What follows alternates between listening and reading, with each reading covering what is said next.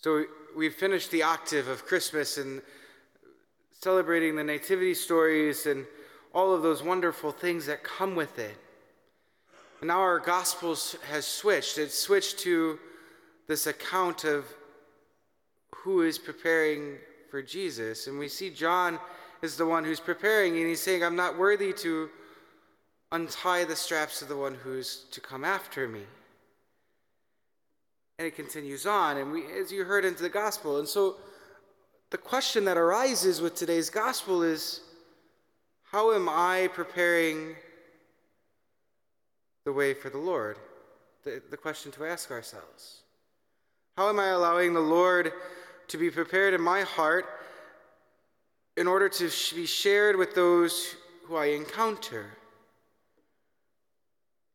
How am I allowing my heart to be conformed that much more deeper to Jesus Christ so that it can be a tool of evangelization to my brothers and sisters?